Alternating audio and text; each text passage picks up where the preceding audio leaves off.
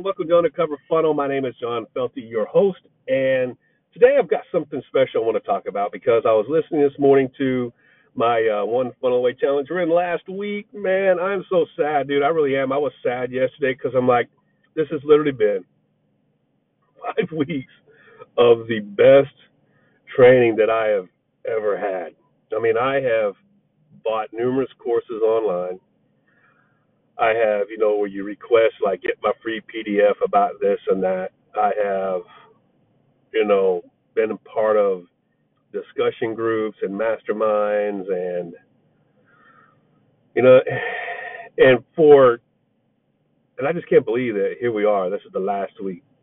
And it doesn't even feel like that it's been five weeks that we've started this thing. It really doesn't. It's blown me away now looking back how fast this is going. But I love it because I've literally gone through the process of like what Russell Brunson would do if he was going to launch a new offer, like a new campaign basically, or a new, you know, company project, whatever startup, whatever you want to call it. This would be like that process that he would go through.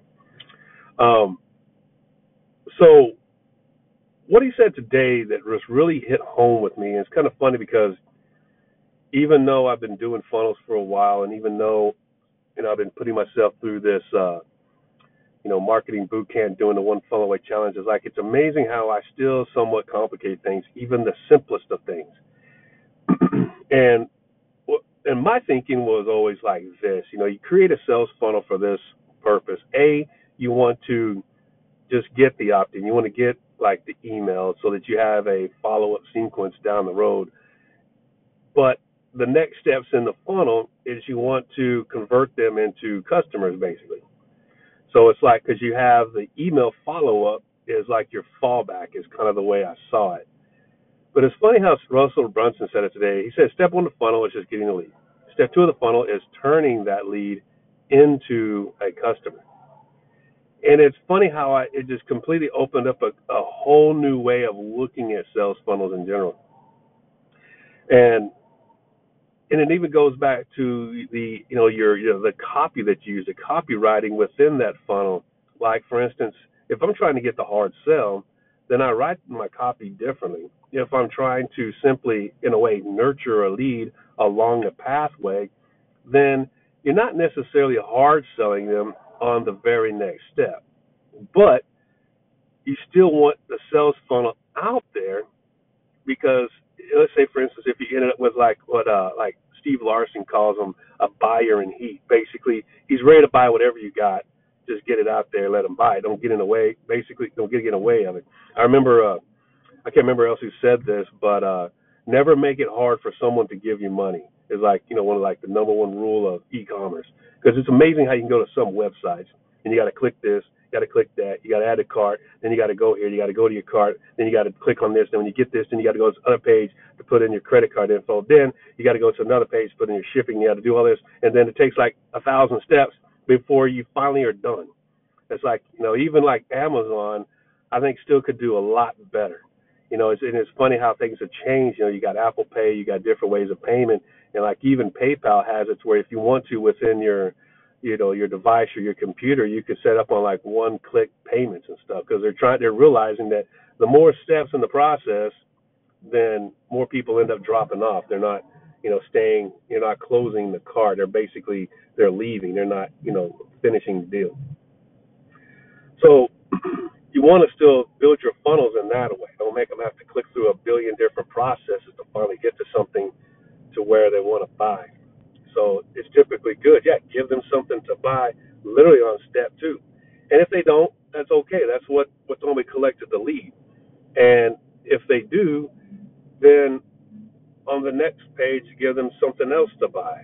And then if they buy that, give them something else to buy. You see what I mean? It's like that's called, you know, in the terms of Russell Brunson, that's called the value ladder. And this is what makes funnels by far more superior than just your typical website because we're taking customers and we're giving customers exactly what they want. If all they want was the free item they were giving away for the lead, then that's all they're going to get. They're going to drop out of the funnel anyways. But let's say like in Steve Larsen's terms, if they're a buyer in heat, then let's give them something to buy. And if they like what they just bought and they want more, give them more. And if they want more, give them more. So, like for instance, in undercover funnel, I've been really, you know, concentrating on what does my value ladder look like, and because I'm going to be serving different clientele, different customers. Excuse me. Some customers are just going to want the free funnels, and that's it. I understand that. I'm okay with it. Other customers are going to maybe want some additional training. I can provide that as well. Other customers may want private consultation, and that was kind of like, man, I need to offer that as well. So that's kind of what my value ladder looks like with undercover funnel. And you know, the getting people into the funnel is by because I'm going to be designing and giving away free funnels.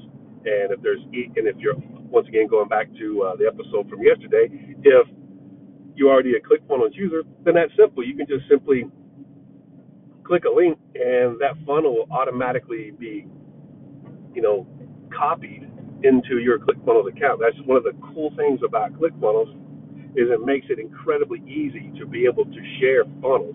Not just funnels, I can share email sequences as well. That is another thing that's like, mm, and I don't know, too many people really don't have that option to where I can build out a funnel, complete funnel, and then also build out and write out the complete email sequence, and then I can literally share that with other people. And so it's pretty cool stuff. And uh, it's probably one of the things that whenever I realized about this share funnel thing that ClickFunnels has, I was like, all right, man, we really got something here that we can work with.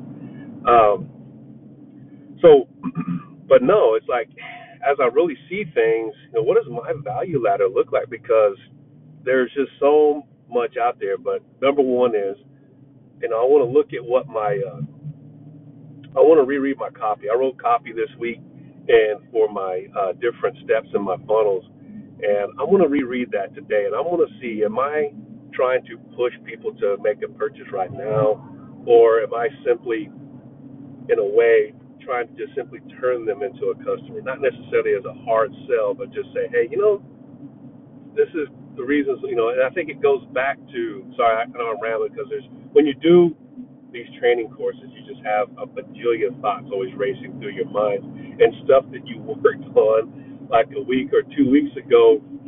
You're now starting to see, man, now I know why he does this stuff. Now I know why Russell tells stories because the story is a great way to sell, but it's also a great way to just like gently turn a uh, turn a lead into a customer without coming across as just being like a, like a what is it those old like boiler room techniques where you're just in those pressure pressure cooker sales rooms. You know, it's like that stuff. I don't even know if it even works anymore, to be honest with you.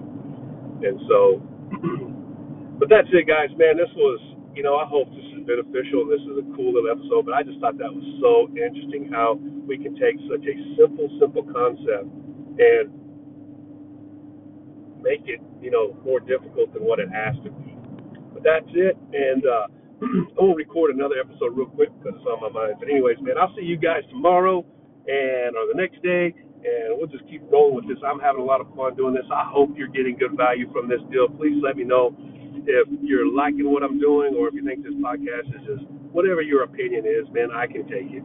Uh, so be honest with you, I just would like a little bit of feedback. That's it, man. So leave me a voice message. Tell me what you think. Let me know who you are and uh, and all that good stuff. And uh, like I said, if you want me to, I can mention you on the podcast. That's always cool too.